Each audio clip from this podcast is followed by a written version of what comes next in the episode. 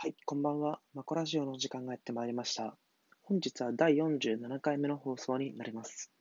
今回お話ししたい内容が、主体的に動けば人生は楽しくなるのではといったテーマでお話をしていきたいと思います。このラジオトークは基本的に毎日更新をしておりますので、ぜひ聞き逃しのないようにクリップしてください。では本日第47回目、主体的に動けば人生は楽しくなるのではといったテーマについてお話ししていきたいと思います。で、まあ、結論から言うと、まあ、人生を楽しくするかしないかっていうのは、まあ、自分の選択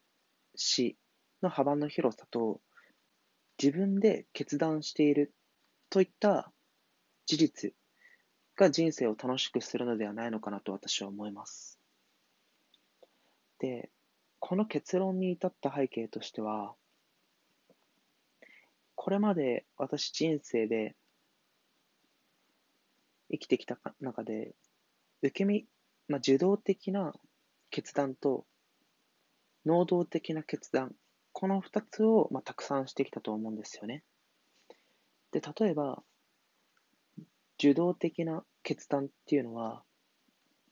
まあ、他人に何か誘われて、まあ、行動したりとか、まあ、他人がみんなやってるから流れで動くとか、他人に言われたことをこなすとか。で、能動的な決断っていうのは、自分がやりたいからやる。自分が必要と思っているからやる。やらなくていいけど自分がやりたいからやる。といった決断。この二つが、この二つって結構大きな違いがあると思います。で、私が今回お伝えしたいのは、前者の受動的な決断ではなく、能動的な決断を、まあ、人生にたくさん取り入れていくことができれば、人生って楽しくなるんじゃないのかなって私は思うんですよね。で、最近、なんでこれを感じたのかというと、最近今私社会人1年目なんですけれども、最近めちゃくちゃ業務が、まあ、結構忙しくてですね。で、研修をしていた時よりも、まあ、正直結構しんどいんですよね。で、なんでしんどいのかっていうと、まあ、普段の業務を行っていく中で、まあ、それはある程度定時ではあるんですけれども、そこで求められているスキルとか、スキルを、まあ、キャッチアップしていくために、業務時間外で、やはりその勉強をしていかないと、まあ、業務についていくことができない状況になっているんですよ。なので、まあ、必然的に、まあ、かなり勉強もしなければならなくて、必然的にそのじ業務に、まあ、かなり時間を使わなければならないといった状況になっているんですよね。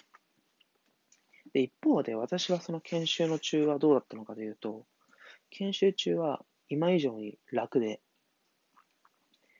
まあ、定時に、まあ、もちろん業務は終わって、で、その後も、まあ、基本的に、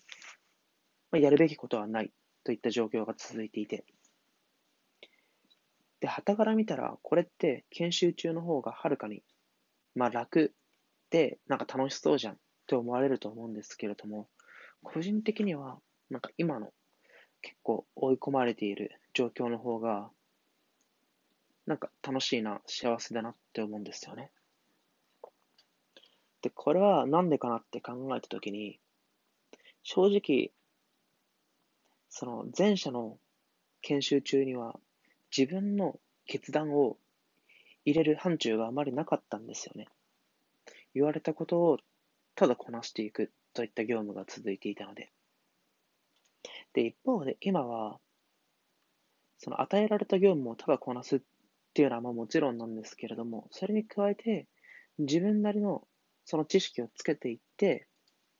今の仕事をよりいいものにしていくっていったことが求められていて、ってなってくると、かなりその自分の決断の余地があるか、あるというか、自分なりにカスタマイズすることが、できる仕事になっているんですよ。ゆえに、自分のその、やりたいようにできて、自分の決断を取り入れることができる。だから、まあ、以前よりもはるかに業務時間は長いんですけれども、なんか充実していて、まあ、なんかすごく人生が楽しいなって最近は思っています。で、まあ、確かに、業務長すぎて、まあ、辛いって思ってる方もいると思うんですけれども、あと、今のその仕事とか人生がつまらないなって思ってる方って、まあ、少なくないと思うんですよね。で、そういった方に私が強くお勧めするのは、その今与えられている仕事とか、まあ、習慣とか、何でもいいと思うんですけれども、そういった生活の中に何か一つ、その自分なりの工夫とか決断といったものを意図的に取り入れてみたらいいのかなって私は思います。そうすれば自分が自分の意思で人生を過ごしているといった気持ちになることができるので、一旦そうしてしまうと、なんか人生って楽しくなるんじゃないのかなって思いますね。で、その中で最もおすすめのアクションプランが、早く起きるって言ったことが一番いいなって思います。一般的に会社の始まりって9時とかじゃないですか。で、で、9時に出社しなければならないってなると、まあ8時ぐらいに家を出て、まあ行く。で、8時に会社に行かない、家を出なければならないので、まあ7時半ぐらいに起きたい。で、7時半に起きて30分で準備をして、まあ、8時に家を出て、ギリギリ9時に着くっていうようなワークスタイルを送ってる方って、まあ、ほとんどかなって思うんですけれども、やっぱりそれって、どう考えても、受け身な生活なのかなって思っていて、そうじゃなくて、朝早く起きるっていう動作を入れることで、まあ、この受け身的な生活、ライフスタイルを変えることができるのかなって思います。で、今の例を参考にすると、本来ならば7時半に起きていたところを、まあ、6時半とか6時に目を覚ますだけで、自分の可処分時間って1時間から1時間半に増えるわけじゃないですか。で、そうすると、1時間なんか早く起きてしまったからジム行こうとか、ちょっとなんか仕事に関することを勉強してみようとか、たまたなんか読書をしてみようとか、まあ、そういったものを取り入れるだけで、朝急いで会社に行く姿勢よりも、はるかに自分からその仕事に前のめりで向かっていくことができるようになるのかなって思いますね。なんかやってることは全くその一緒じゃないですか、仕事に関しては。だってその、ジム行ったりとか、読書をしたりしたところで、それって正直その、行っている仕事の内容は変わらないわけじゃないですか。その朝活を取り入れた、取り入れたとしても。だけど、その内容は変わらない状況でも、その取り組む姿勢とか気持ちが、やはりその朝1時間とか1時間半、時間を増やすだけで、かなりその前向きに、前のめりに、その取り組む、取り組んでいけるような気持ちに持っていくことができるのかなと思います。で、そうしていくと、必然的にその仕事においても前のめりになるので、自分で主体的に決断していくことができるようになると思うんですよね。で、その主体的に行動する、自分で選んで決断していくといったその一旦スパイラルに、循環に入っていけば、よりなんか人生って楽しくなっていけるのではないのかなと私は思います。今までの話をまとめると、私はその主体的に動けば、まあ、人生って楽しくなるんじゃないのかなっていった今回のテーマに対して、その自分の能動的な決断量を増やすことによって、まあ、人生ってより良くなるよね、と結論付けました。で、この能動的な決断を増やすための、まあ、一つ具体例な、具体例として私は朝活を挙げました。で、朝、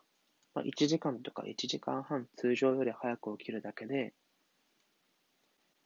まあ、仕事の前に何かしら勉強とか運動とかをすることによって気持ちがリフレッシュします。で、その姿勢のまま業務に臨むことによって、通常その時間によって縛られていた、まあ、生活からまあ逸脱して、前のめりにその業務に取り組むことができるようになるのかなと思います。で、そうすることによって、その、私がさっき言った、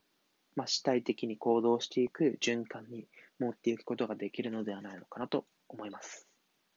以上が第47回、主体的に動けば人生は楽しくなるのではといったテーマになります。で、本日はここでマコラジオを終えたいと思います。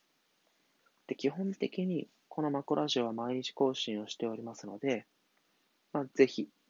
遊びに来てくれたらなと思います。なので明日も更新します。で、あと、